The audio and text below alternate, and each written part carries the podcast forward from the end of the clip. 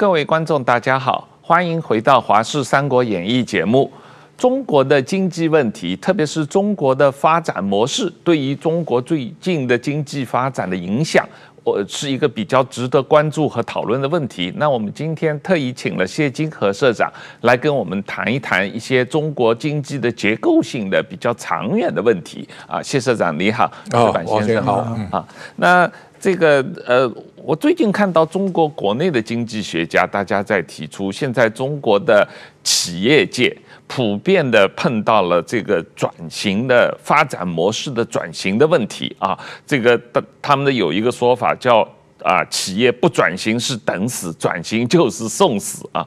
那中国的发展模式在过去四十年来是一种呃高负债、高投资啊、高速发展，但是对环保有很大的影响，对贫富差距有很大影响的这样一种发展模式，现在是不是出了问题了？我我想这个四十年哦，这个时间拉很长啊。如果我们要把中国的经济最源头开始看，就中国它经过毛泽东时代的文革之后啊，到了一九七八年的邓小平改革开放，它已经算开一个头了。也就是说，在一九七八年中国结束文革，开始走上改革道路的时候呢，邓小平有三个非常重要的论论点。第一个呢，让少数人富起来。第二个，不管白猫黑猫，能抓老鼠就是好猫。再来呢是摸石过河，就是说，在中中国的社会体制的那共产主义的体制下，他从这个资本主义的方向去切入的时候呢，他其实他也不知道以后会发生什么事，所以他叫摸石过河，就一步一脚印慢慢往前走。这个中国在文化大革命那个禁锢的时代，大家已经是一穷二白的。我记得有一段时间我在研究中国的文革啊，对中国经济到底有没有贡献？其实它最大的贡献是什么呢？它把中国所有的阶级、资产阶级都铲平了。这个比印度啊稍微好一点，就印度的种姓制度盘踞啊，到今天为止它变成一个向上发展改革的很大的阻力。中国把所有的阻力都拿掉了，拿掉以后呢，当你开始让少数人富起来之后呢，这个社会最聪明的，他一定会跑最快，所以我们看到每一个阶段，中国都有奋起的企业家哦。所以在工业工业的时代，然后一直到网络的时代，到网络的时代，你就看到马云、马化腾那个三马在在整个中国，他扮演非常重要的角色。你刚刚讲到这个转型啊，我我们现在回头看一下，就中国的制造业，其实在这四十年当中，中国第一个它是世界工厂。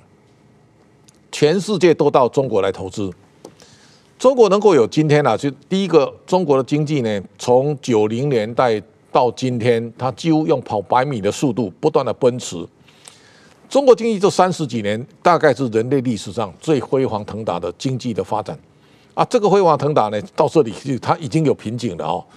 所以在过在过去这三十年当中，中国是经济为什么跑这么快呢？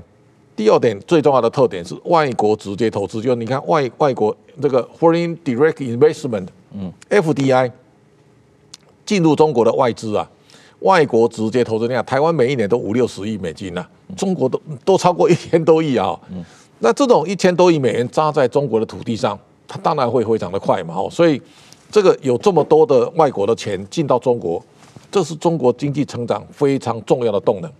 所以今天我们要要回头看看一看，就是说，当九零年代全世界络绎不绝，台湾为什么我们苦三十年？台湾从九零年代之后呢，台商大规模就进到中国去投资，嗯，啊离开台湾了，所以中国会崛起，台湾会下去。那这个时候我们最明显可以看到，这种前仆后继的外资，现在进入中国已经开始脚步放慢了啊，这不但脚步放慢，很多人开始跑了啊。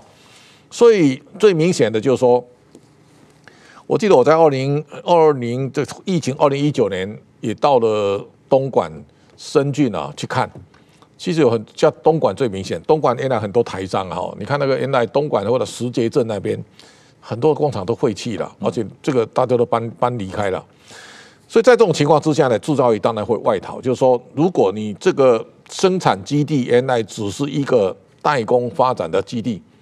大陆现在发展的情况跟台湾当年的代工产业是一样的，就是说，你如果只是纯粹做代工，最后你只能逐水草而居，就哪边成本低啊，就跑到那边去嘛。所以你现在慢慢看到中国的产业呢，它不太停留在中国了。我有一次到的芒街，到的河内哦，在北叶那边啊，大概你可以看到中国有很多纺织厂啊，现在都到北叶去了。对，那这个这个已经非常明显了哦，你可以看到全世界不会再把中国当成生产基地。那最最明显，三星最后连最后的一个手机代工的基地惠州厂，它都搬搬离了啊。最后呢，三星几乎把所有的生产基地放在越南北越的北宁省。现在三星的这个产值啊，创造的出口占越南 GDP 百分之二十六。嗯，这个情况大概就非常明显，就像日本的汽车零组件的公司，大大概都撤离了中国了。所以在这种情况之下，中国的原来的代工的产业的机制，低毛利的这种这个世界工厂的角色呢，大概现在一定开始有翻天覆地的改变。那第二个呢，就是说。这个国家的的的指令哦，太彰显了。你可以看到，中国一定有一段时间，他一定会鼓励或补或或奖励一些产业。比方说，中国有一段时间，他鼓励网络的产业，也造就阿里跟腾讯快速崛起。那再来就开始有一些送餐服务的美团。好，现在在 AI 哈，那现在大家最明显也可以看到，中国用举国之力啊发展半导体。再来，他现在想说，中国用一百兆人民币哦，发展第三代半导体。那我们一一听第三代一百兆，那个是很惊人的数字啊。这种国家资源也会扭曲扭曲产业的配置。比方说，当你现在看到你你你鼓励奖励半导体，后来大家发现连卖鱼的去做半导体的，然后这个房地产的就卖做半导体，为什么？因为你只要提出项目。就可以到到中央审批的单位去要求他补贴，所以很多人呢、那不是真的做半导体，他是把工厂盖的啊招牌放半导体，但是他机器也没进来哦，然后也不知道怎么玩了、玩到最后钱都玩光了啊。这个这个就是在中央补贴政政策下，它会扭曲这样的一个产业的配置。所以这个是第三个，中国现在在整个经济发展当中，它所面临的困境。所以，如果国家指令在这个过在在产业的发展的转型的路上，这种国家导向太鲜明，那它也会影响整个产业发展的它的的这种配置。啊，现在你看到，除了半导体，除了第三代半导体之外呢？中国几乎都在奖励补贴啊，这样的电动车产业嘛，所以你看到宁德时代，它跑很快啊，所以现在对中国经济来讲，国家重心所打造的产业呢，现在看起来说很强，但是它有后后后坐力啊，就是说这个产业发展不均衡，然后呢，这种资源配置有乱套的现象，那这个是中国经济未来你必须啊要面对的一个改变。诶，那现在我们大家现在可以看到。刚刚我讲的上一集讲的这个剪刀差的现象，对中国制造业，它一定带来非常大的伤害。就是说我面临这么大的成本的压力，但是我的产品几乎都没有办法转嫁。那这种制造业的哀嚎，在中国，我相信可能会这一次会扼杀非常多的基本的工业的生产。那这个是对中国来讲，你往下走，就中国经过三四十年的快速的蓬勃发展，哦，现在是一个收敛调整的。下坡路，我想台湾跟日本都走过那种三十年的这个相对坎坷的岁月。那我想中国现在开始进入这样的一个调整期。是啊，是啊，是这个问题。实际上，台湾、日本都有类似的经验啊。但是中国非常明显的也是这个三十年来发展过程中间一个很大的是一个房地产行业的这个快速发展和这个对整个经济的这个比重。太高的状况，中国整个经济可能三分之一是跟房地产业直接绑在一起了啊。那石板先生，你你从日本的房地产业的这个发发展到泡沫化，到这个这个这个出现问题的这个过程，对经济的长远影响来对比。中国的房地产业现在出现的问题，类似像恒大的这种状况，类似整个行业的这种高负债的这个状况。你你你从从结构性来你你觉得这个问题怎么解决？我觉得结构性有相似的地方，也有不同的地方。毕日本毕竟是个民主社会了，所以日本的这个房地产之后呢，泡沫经济的话，一直就是呆账死账非常多，让银行完全动不了，银行完全被呆账死账压死。但是这个呢，到了就是说小泉内阁的时候呢，其实他就是说。当然，政府要救这些不都这救银行啊，某种意义上救银行。救银行的时候，就是说，当然说在国会上会引起个非常激烈的剧烈的抗争嘛。当时我记得非常清楚，我那时候还刚刚出道，我写过一篇文章，是台湾当时台海危机，这个李登辉要选总统，中国要做核弹实验，但是日本的就是为了要不要救这些银行。在野党整个占据国会，然后日本去国会空转。当时日本的很多人都批评你说这些国会议员不知道，就是说只是在这种茶壶里的风暴。呃，这这些事情不如你要关心台湾海峡的这个情势，这个有关日本的国家安危。当时我很多人都写文章批评当时日本政府。后来当时说，后来把这个就就就是救下来了。就就是啊，那个时候是桥本内阁，后来变成小泉内阁才给他救出来。但是说，我觉得这个毕竟他救都是一切都是合法的，就啊先立法，然后一步步弄出来。就是，但是说中国呢，我觉得中国某种意义上呢，它是这个银行是政府开的嘛，嗯，然后政府要不要救？政府一定会救嘛，一定会救的话，所以说大家更肆无忌惮的去去从银行借钱。这种，而且呢，你能不能借到钱，不是因为你有没有违法，而是你政府的关系有多硬。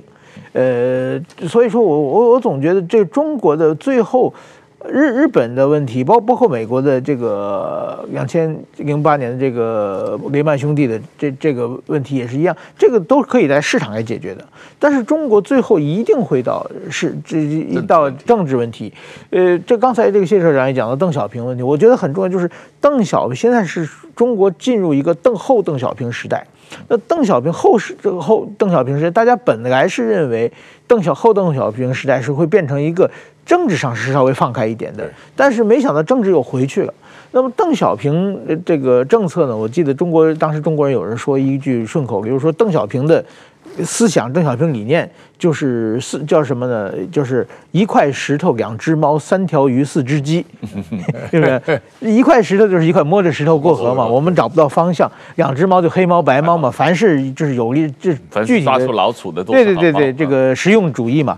这个三条鱼呢是邓小平九二南巡提出的三个有利于，就是凡是就是这增强社会主义综合国力的，凡是发展社会主义生产力的，凡是提高有利于这个提高人民。水平生活水平的这三个有利于的，我们都支持。这个就是大让那时候改革迈不开步子嘛。邓小平提出三个有利于，结果呢，大家就拿这个。其实某种意思是提高人民生活水平，凡是有利于。这个东西的话，就变成了后来经济发展拿这个，大家就可以解决很多很多的问题嘛。就是关于姓社姓资的问题都可以不问了嘛。这是这是三条鱼。那四只鸡呢？就是四项基本原则嘛：坚持马马克思列宁主义，坚持共产党的领导，坚持社会主义道路，坚持无产阶级专政。等于说，他先放了三个实用主义的政策之后呢，最后呢，拿着一个呃意识形态共产主义给你罩起来，有个鸟笼子，对，有个鸟笼子。但是说当时说这个四这个四只四只鸡啊，四个基呃基本原则了，它是邓小平时代是完全其实已经是名存实无的。大家说坚持中国共产党的领导是没有威望，坚持社会主义道路是没有方向，坚持无产阶级专政是没有对象，坚持马马克马克思列宁主义是没有信仰，就是说基本上是大随时其实大家是可以随便干的。但是没想到习近平上台以后呢，把这四个四项基本原则重新拾起来了，而去回头呢。把这个两只猫三条鱼杀掉了，然后呢 所以说呢，这一下子整个中国这个，我觉得整个中国企业自己啊，他想转型，其实我觉得如果交给市场的话，这些经营者他们是通过自己的思考，经过自己的努力，是有很多转型的道路的。但是他政治完全给你控制起来的话，这些企业全动不了了。所以说，我觉得中国的这种呃问题的话，要跟日本、台湾、日本、台湾的话，都是慢慢最后市场慢慢给调整出来。但是中国的话，我觉得这个呢，因为政治的独裁，后邓小平时代再次进入独裁时代的话，会使整个的这个企中国企业就是某种意义上死得更快了，就是总加速师在这里在发挥自己的能力啊。是啊，是啊，是啊，他最近中国政府的监管力度非常之大哦，那特别这个让人。注意的就是习近平要清理金融债务，查金流嘛。他实际上这个政府部门跟所有的大银行一个一个去查，而且是这个呃要查这个银行是不是给恒大多少贷款了，那个银行给滴滴打车多少贷款了，那个银行跟这个阿里巴巴有什么关系了？这这么样查法的话，会不会造成这个私有企业的现金流被断了？因为银行的管理层都害怕了，这个你一不小心就被查到，而且几乎每个银行的管理层可能跟这些私人企业都有一些台面下的往来嘛。中国的体制啊，它非常容易在政商当中去使力哈。是，所以我经常开玩笑，我说你看到哦，你在中国啊，向银行借钱叫资产。在台湾向银行借钱一定叫负债，那么你 借钱一定要还嘛，对不对？但中国借钱可不要还啊，啊不要还，因为你能够从银行搬钱，企业才会大啊。对，所以这一次最明显的一个，你把那个中国的房地产哦，整个稍微看一下，我先讲一个比较特殊的个个案，就你看今年二月，中国华融集团，嗯，赖小明二月不枪毙吗？对，中国现在。中国华融现在债务摊出来，它股票停牌了。嗯，去年亏损一千零二十九亿人民币，一年了啊。负债多少呢？一兆七千三百亿人民币。你想这一家公司，这个一摊牌的时候，那大家都不知道怎么办呢？最后中国就这样，财政部就把它收回去了。收回去，你想一想，那个债你你收了，亏损一定有人从这里面给他弄弄走了，弄走你也不知道怎么办呢？那就不了了之了。所以现在 这个习一定发现银行的亏空啊，一定到你无法想象的。也就是说，你你你想一想，像现在恒大恒大他去查那个盛京银行，盛京银行呢就这个许家印开的嘛，所以一定有连结啊。然后这次在展那个海航，海航更严重啊！你看那连陈陈峰的财产，我看现在都查封了，然后，嗯，如果你把中国的那些房地产公司仔细抽丝剥茧。那个债务之庞大是吓死人的哦。那那这个就是说，台湾哦，很多房地产公司啊，老板你说，哎，台湾如果能跟银行借钱，借超过一百亿或五百亿，你已经很大咖了，你知道？你看中国要借钱多借一兆以上，然后这种一兆的公司啊，你看这个恒大呢，当恒大地产负债一点九八兆人民币啊，这个你想一想，第一个它这个是银行债务啊，第二个恒大有非常多的恒大理财产品，那个高利贷的。金额不知道多少。第三个，恒大有美元债啊，美元债为数也很多啊。那这个情况，如果最后他就要清偿，我我相信他一点办法都没有，因为为什么？一般正常的公司啊，你的股票的市值基本上会超过债务嘛。哦，比方说台积电现在市值十五兆台币啊，他也没有借银行那么多钱啊。就是说，大陆那种叫不资不抵债，现在普遍都是啊。所以，我们如果从恒大地产你往下看，像碧桂园。二点零七兆港币哦，然后呢，中国融创啊，孙宏斌的他一兆一千三百亿港币，然后呢，后面你看到这次那个曾庆红那个子女那个花样年，花样年哦，它股票价值它跌到五毛，现在停牌，股票的价值三十二亿港币，但是负债呢九百九十七亿人民币啊，这个你想，这个都摊在这里啊，所以中国富力集团，包括现在。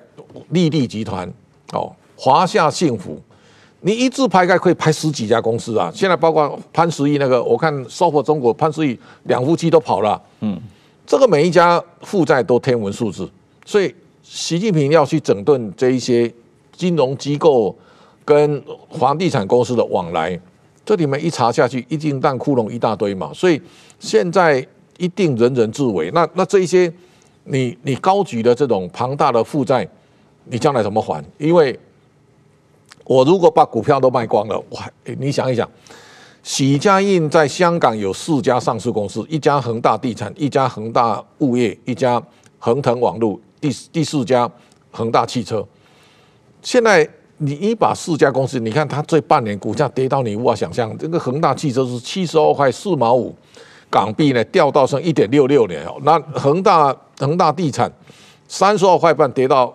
二点六六啊，这个跌下来之后呢，四家许家印的公司啊，大概股票的价值剩下不到九百多亿港币，啊，你想你负债快两兆人民币啊，你股票价值就不到一千亿港币，这个根本不可能。你我把所有的家当都拿出来给你充公了，大概也还不了债啊。所以类似恒大或类似华融这样，其实中国的这样的个案呢、啊，是多到不可胜数。那现在这种情况就是说，这个一直以来大家官商勾结，用用用政治的人脉到金融机构去搬钱。大家已经变成一个平常稀松平常的事了。等到上级说要查啊查，现在大家都头摸了些嘛哦。那那这个就是说，中国经济其实潜伏在底下，最严重是这个问题。那房地产公司呢，在过去在中国的土地房地产只涨不跌的时代呢，就跟日本当年盛况一样。等到它停了以后呢，那个车子停了以后，那这下子麻烦了。为什么？你的交易量一定锐减，然后呢，房价如果开始下滑，然后呢，你的贷款一直民间贷款一一般企业现在的贷款高的吓人。你看日本经过三十年，为什么日本泡沫经济下来之后呢？日本辛苦三十年。日本在最嚣张的时候，很多人贷款。我我记得有一次啊，邱永汉先生跟我讲，他说他坐在家里，有有五十几组的银行哦，银行员。去叫拜托他借钱，他说你只要签邱永汉三个字，他说我那时候算一算呢，可以上兆借超过一兆日币，好，哦，没有担保啊，就说日本在最最风光的时候，他那个债务都没有担保，你只要签字就可以了。等到房地产泡沫一出来的时候呢，统统都挂了。那那个时候只要你借钱，中国现在的情况绝对比日本那个时候要严重很多倍，所以这个是真正中国经济未来往下走。我觉得那个是一个非常非常大的变数。是是这样，这个实际上中国政府最近也在查，不光是在查这个银行跟房地产的金流问题啊，也在查中国的企业的外债问题啊。虽然中国政府的外汇储备有三兆美金，可是它外债也有两兆多美金，这其中有相当一部分是企业界的美元债嘛啊，像恒大对啊本身就有好几百亿美元债，现在这些企业都还不出来了。如果企业的美元债要都还掉的话，中国外汇储备。很容易就少掉一兆美金啊！这个问题实际上是很严重的。这个，所以你这次看到，你看那个 恒大这一次美元债啊，他们又列出来了，啊啊列出来前前十名排行榜，我看到第十名都有一亿美元以上嘛哦。嗯。那这些外国的投资银行，现在也是大面对一个十字路口。为什么？在过去三十年，你看华尔街那些 投资银行，嗯，大家都觉得中国是。地表上成长最速度最快的地方，所以大家都买了很多中国的标的。那这一次你你如果仔细回去看，中国的地产公司现在的美元债啊，恒大的美元债数量他没讲，但是它的利率呢是八点二五到九点七五哦。那这个时候你想一想，现在全世界的利率水平都在一附近啊。那中国借借到将近两位数哦，嗯，那个是非常可怕的。花样年也是一样。最近还有一个在江西的叫做新力控股，嗯，它在香港上市，因为还不起美元债呢，股票停牌。啊，这个其实都是冰山一角，就是说，所有在中国要借钱的房地产公司，除了在国内的金融机构去拿钱以外呢，他们也把触角伸到海外。那伸到海外呢？因为你的美元债的那个利率啊，都比市场牌价牌告价格多了好几倍。这个能还钱的时候，你就没有压力；但是你还不了钱的时候呢，你两手一摊，这是当然有很多华尔街那一些，你像瑞士银行，它有两亿七千五百万哦，那那这个包括英国的那个投资银行。大概有四四亿六千五百万美金，那这个这个其实都都要算账的。就是说，如果中国开始耐债或倒账，然后啊，这个对全球的金融体体系来讲，它也有潜藏非常多的风险。所以，这个美元债最后怎么摊牌？那我想，这个是下一个可能大家会面对的。是啊，是啊。呃，石板先生，我们呃看到中最近中国政府公布的一些经济数据啊，官方的数据，中国 GDP 今年第三季度增长百分之四点九，比市场预期的要低，而且呃这个。这个采购经理指数啊，呃，PMI 已经跌破百分之五十，而且是连续两个月了，九月份、十月份都跌破百分之五十，然后中小企业都低于百分之五十，特别是这个几乎是所有的 PMI 的这个 sub index 它底下的那个分类的数据都是低于百分之五十这种情况。那中国的这个媒体有在。探讨啊，说这个是不是因为监管用力太猛了啊？然后有可能政府需要重新放水。但是现在的问题是我们以前也讨论过，中国政府现在这个严控这个媒体网络平台唱衰中国，不允许这个这个所谓自媒体也好，媒体也好做。对于中国经济做负面评论，对，那你如果大家都不允许做这种讨论的话，那这个问题真的爆发出来，所有人都不知道，毫无心理准备。你觉得这个问题？我觉得这个中国控制言论，这这这这典型的就是掩耳盗铃嘛，就是掩耳盗铃这个词，从小就知道成语，现在才知道原来是这么用的。这种情况叫掩耳盗铃，就是说我记得二零一五年的时候，一个很大的股灾嘛，嗯，就是说有人说是什么香来自香港的什么江派的反扑等等各种，但是至少就是突然之间。这股票跌跌个不停，然后周围所有的人都都在那里那个被套牢了，被套牢。那时候我记得我在一个健身房里跑步，然后那股票跌下以后，看见所有健身房都算资产阶级嘛，所有人都不跑步，都在看盘，两眼都发呆，那种状况就是有人自杀。对，那状况是很壮观的。但是说就是，但是我记得那次啊，他们所有的股评专家有很多经济评论家嘛。都不可以讲股市要跌的，对，就任何只要负面的发言，就就就马马上被就是以后就不能不能上来了。对，所以说呢，只能用积极慎重 或或者不积极，需要 投就是跟跟你这一次这个沙雕脸啊，那个战蛋炒饭。对对对对对对对。所以这种严控，但是说他即使啊，只能说好不能说坏嘛。嗯。但是所有所有评论家都是说受到这个非常大的这个谴责，一个是。受到联系，这个可能失去自己专业的上的这种呃，是就是声名声嘛，但是一个可能失去职业嘛，在这种犹犹豫之间，呃，但是说他自即使这样的话，从那以后中国股票基本上没有涨，没有涨上来嘛。是，不许所有人上唱衰的话，它到时候该不涨还是同样不涨嘛。是。那么我觉得中国的经济其实是，特别是胡锦涛政权以后。都是靠不动产在撑起来的。那么我在北京的时候，包括这几年，中国的所谓大企业，这个中国的所谓的就是什么福布斯排行榜、什么胡润排行榜，上面全是这个不动产嘛，房地全是房地产公司嘛。但是这一次呢，消失了。嗯，这一次好像前十名最近一个好像是对，基本就然后就是农夫山泉嘛，对，是第一名嘛。但农夫山泉，我我我对这个企业不是很了解，但但是说我至少我认为这个。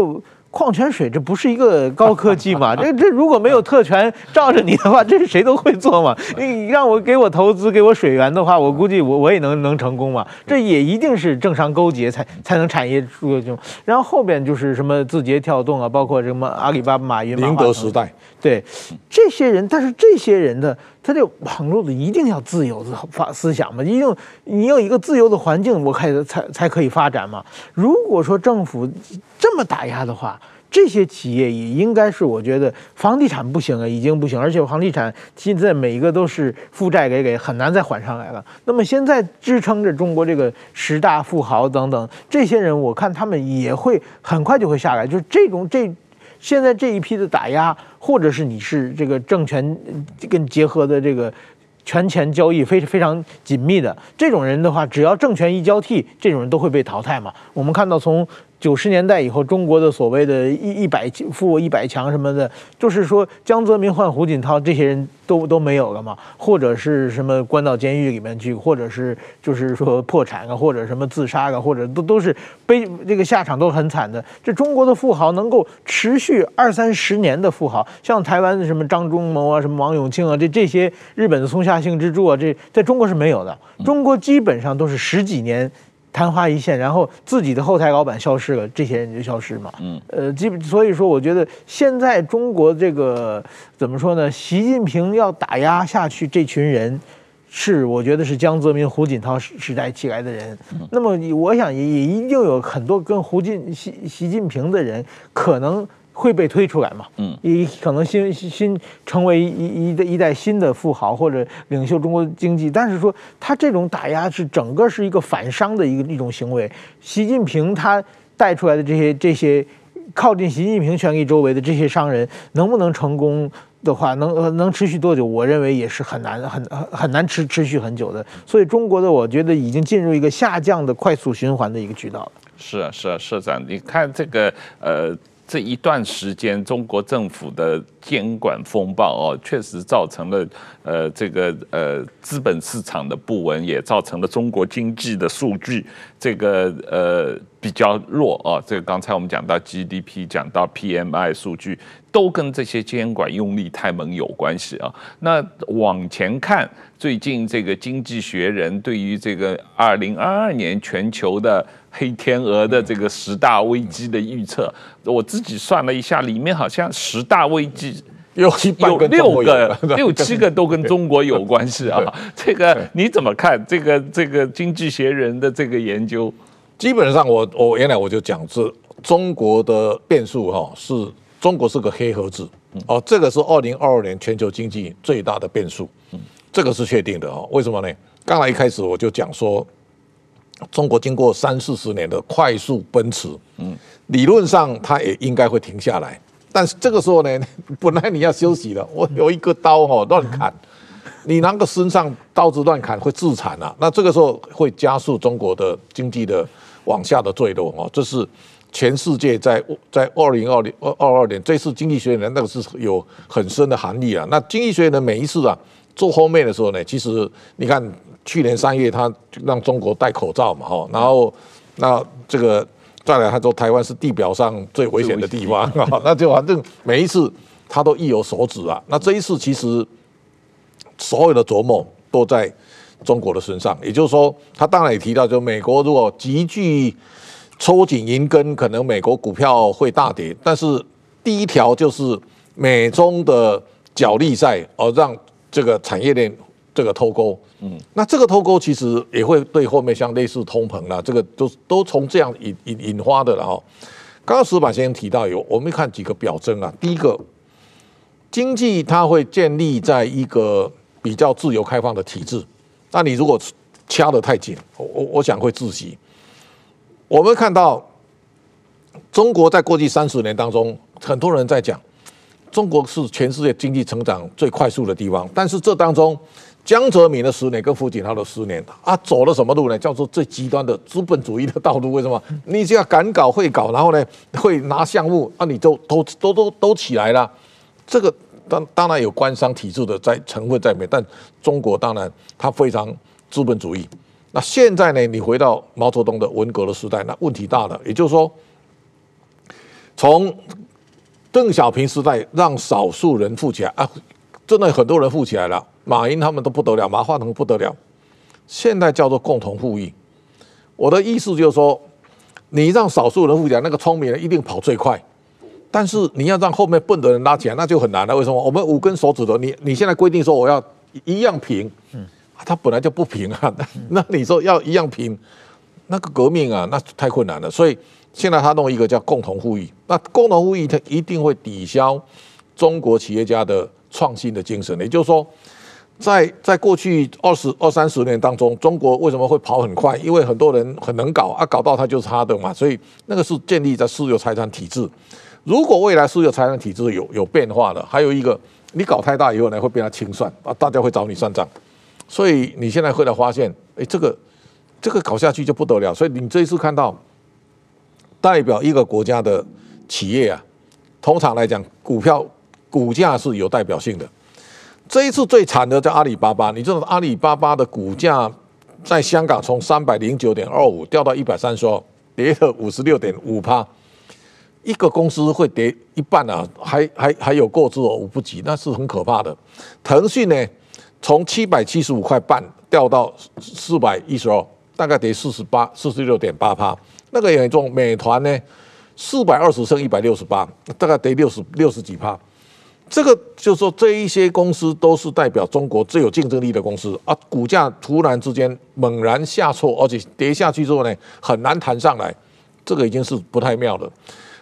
另外一个指标，我们看到现在全世界的大型的公司啊，市值又出现一一轮大风吹啊！你知道，在这一轮当中啊，微软超过苹果，那。现在美国有三家，包括 Google，Google 现在市值超过两兆美元。你看到美国有三家公司市值超过两兆美金呢？第四名的亚马逊啊，第五呢现在 Tesla，Tesla 已经到六千多，呃，到了一兆一千三百亿了。这个美国前五大都超过一兆，第第六名现在的 FB 啊被他追过去了。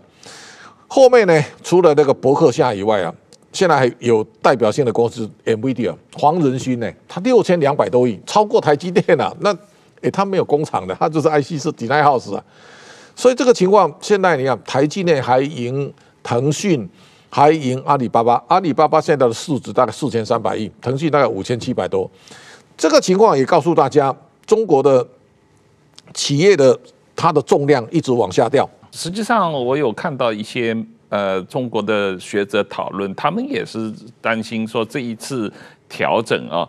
这个最关键的问题，中国核心的根源还是企业的股权出了问题嘛？啊，刚才我们讲到的所谓共同富裕，本质上是要搞公有制嘛，要公私合营嘛？啊，那然后这个政政府的监管，实际上也是对于私有企业的打击是啊不成比例的高嘛？啊，那这种这个股权的这个不确定性。限制了中国的这个经济的长远的发展。那你怎么看这个社长？这个这种情况会不会这个基本上是使得中国企业家的这个再投资的这个动能就失去了？这个影响非常深远。我举一个例子来讲，你为什么阿里的股价会跌得这么惨？阿里这个惨，从马云嘴巴乱讲话开始哦，但是。影响阿里最立竿见影是，原来蚂蚁集团要挂牌，原来都通过了，但是它上市前一天突然停了，停到现在也没有下文。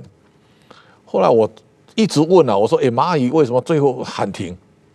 他说：“这个是 来自中国的内幕消息。”他说：“有人把蚂蚁金服 IPO 的认股名单送到习近平手上。”啊！一大串名单摊出来了，这个习一看到不得了了。为什么？那个里面就有那个杭州书记周江勇，周江勇的个人家族听说五亿人民币哈，啊，有人就打一个枪说，这个五亿人民币啊，如果一旦股票上市，会变成五百亿啊。这个对习来讲，那简直哦，他说股票原来这么好赚啊，所以。你连那个股权的设计啊，其实你看，因为马那个啊马云的政商人脉，他的朋友圈非常广大嘛，所以你看后来的赵薇，赵薇又联手一大堆那个影影影剧圈的人啊，都都都有事了。财团跟马云有关的也很多啊，你知道马云有一次跟甄嬛志去画画那个桃花源，就一个地球，然后两个人一起拿到苏富比去拍卖，啊那一张画卖了四千两百万人民币啊，港币港币。你想一想，后来谁去标了那个那个姓钱的一个在香住在香港的大陆人嘛？哈，那那这个就是说，你背后当然有很多的这种政商的人脉的错综复杂的关系。中国的经济，我们经常讲一句话叫“绑架不会点架戏”，为什么？你晃了以后，妈，头头很多头万马奔腾，收回来没一内就死了哦。这个体制非常明显，就是官官字两个口，它决定很多人的未来的。这个命运，所以你让马云受到这么大的限制以后呢，马云过去很多的很活泼、很跳脱的想法，突然之间都不见了嘛？哦，那中国现在你谁嘴巴要大一点？你说那个像任志强，他说国王没没有穿衣的、没有穿衣服的皇帝啊，一下判十八年。现在的管控管的那个严格严格的程度，你稍微，所以刚才石板先生在讲，我说你现在连那个长津湖哦。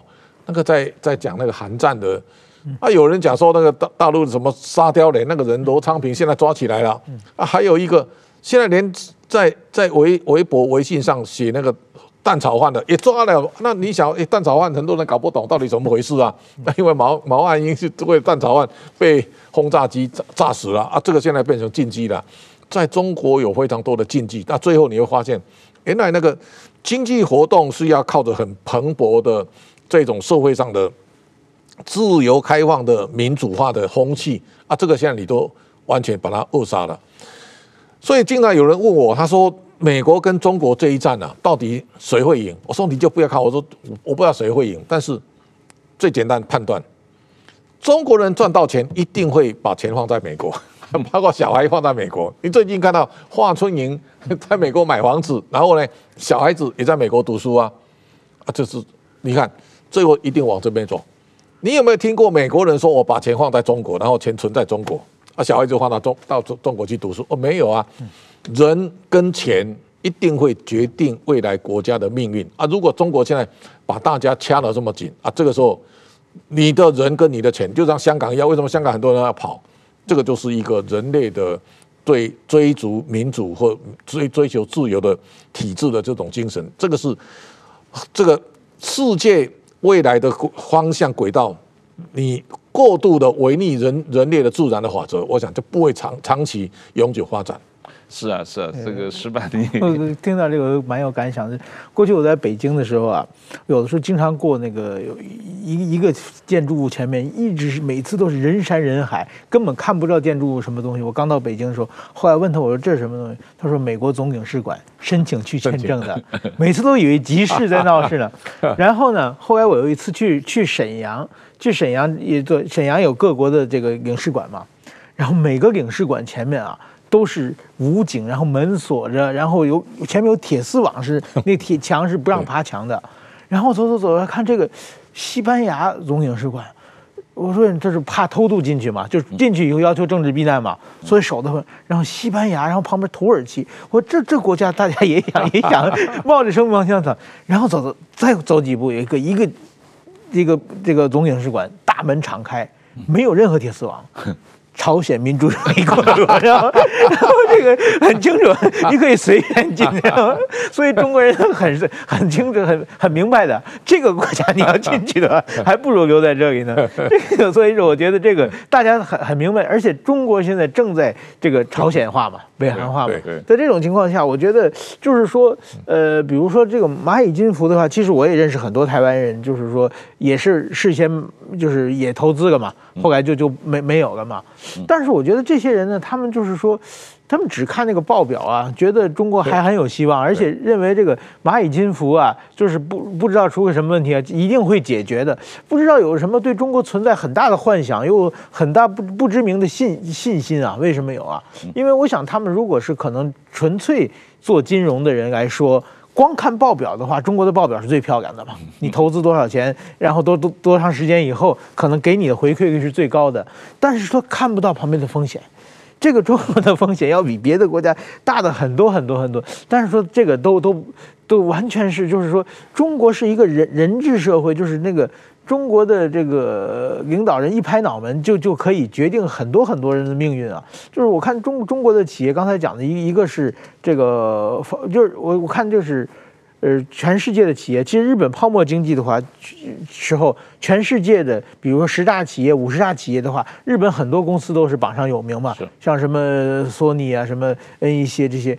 但是现在日本企业都不行了嘛，现在都是美国刚才讲的那些巨头嘛，就是说什么谷歌啊，什么这个脸脸书啊，中国的企业上海，中国企业是最奇怪的一个报表，就是中国或者是中石油啊那种巨无霸大的国国国企，对，或者是就是阿里巴巴这种新型的这种，就是我两种，其实这两种都是靠政商结合来来这个形成的，而且。都是你像中石油这些人，就是周永康事件一下倒了那么多嘛。现在这马云天天的逼捐，为他捐那么多钱，然后自己去，就我觉得又又被又被罚款嘛，然后又被逼捐嘛。对，然后自己多少年被软禁，在中国软禁很长时间，现在跑到西班牙去，也完全不敢见记者，也不敢说一句话，到底是在那里表演还是在 都不知道。所以我觉得这这种人都是很可怜。这这，所以说我觉得在中国的企业的风险其实都是政治风险，后面他看不到的政治风险。你千万不要光看他那个报表，他那个经济成长率，他那个回报率来判断你投资。我觉得这个政治风险是报表上反映不出来的，但是其实是非常非常呃危险的。实际上，过去几年，蚂蚂蚁金服也好，马云、阿里集团还有腾讯集团，他们。也成立了很多的这种创投基金，他们到处去投资，现在要都被迫要撤回啊，这种状况。像最近这个比较有名的例子就是《财新》杂志嘛，啊，胡舒立的《财新》杂志，这个阿里集团是最大的股东，现在好像也要退出啊，要切断这种关系。那这个呃，社长你怎么看？现在像《财新》杂志这种都被。打压了这个，它实际上是一个财经性的杂志啊，这个都都这个报道财经问题都被严格控制，这个对于整个这个呃财经界、金融界的信息流通会有很大的负面影响。不是，基本上财经杂志它的走向跟财讯很像的哦，你知道。当改革开放开始，胡舒立去办那个杂志，我也见过他。后来他来台湾呢，也来找我哈，所以我们在我财讯的办公室聊了一个早上哈。那这个就是说，他也算是在中国算很优秀的女性，去创办一个杂志。那你看他早期财经杂志可以发展，而可以有有一些讲话的空间嘛哈。现在看起来越来越困难哦。那这个越来越困难，就是说你一个国家体制啊，会决定一切。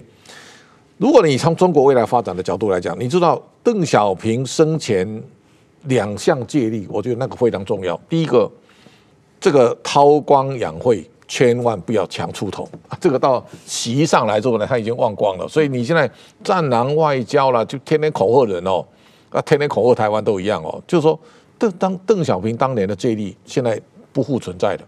第二个呢，一个人。只能任两任啊，第二任要寻找隔代接班人啊。这个到习上来之后呢，现在在变皇帝以后啊，这个也全变了。这个两项邓小平的借力啊，我想你推翻以后那就麻烦了啊。第三个大家一定要知道，刚刚 这个石板先生提到那个朝鲜的哦这个办事处，我三年前的今天正在朝鲜访问，你知道好，后来后来发现，这个全世界让你回味无穷的国家。就到北朝鲜了，为什么？我们从安东去坐火车啊，你上了火车以后呢，那 个手机全部都不会通了。我在那边十天了，我就发现哦，你跟世界是隔绝的啊。然后你又发现，像那个导游啊，他们都别着这个金正恩啊跟金正日的徽章啊，从今天别三个啊。啊，他他说我们伟大的领袖，他妈掉眼泪哈。那就是说，所有北韩哦。包括我们去参观那个农村啊，或者那个那个那个工业，那个做鞋子的，我看都装出来的，那个都样板的演出啊。北韩到今天为止，你看它经济是一穷二白。如果你跟南韩一一相要对比，那简直无法想象。这种极权专制体制的这种政治体啊，包括俄罗斯都一样。俄罗斯在八零年代基本上可以美苏对抗，那美苏冷战，但是现在你慢慢发现。普丁这二十年了，苏联的 GDP 啊，几乎原地不动哎。你知道俄罗斯现在的经济的产总产值是一兆三百亿美元左右啊，一兆三百亿美元跟南韩没有差多少哎啊。那你想一想，我们心目中都觉得俄罗斯是大国啊，大大国算大国，但是它经济变中型国家的哦。那这个就是说，原来俄罗斯是世界的，不管政治经济都大国啊，现在它的经济已经不行了。如果未来习是走这样的一个极端的这种专制独裁的路线，那中国原来这么多年，你看你不管政治政治体制怎么走，它其实只有两个字叫封建哈，呃，所以封建再加上极权独裁，就等于回到原来的帝制。那这个时候，我相信对中国经济未来的发展跟它的未来走的路，可能中国的经济要再恢复成长，机会会非常小。嗯，对，今天呃，谢谢社长啊，谢谢石板，所以我们的时间到了，呃，谢谢大家。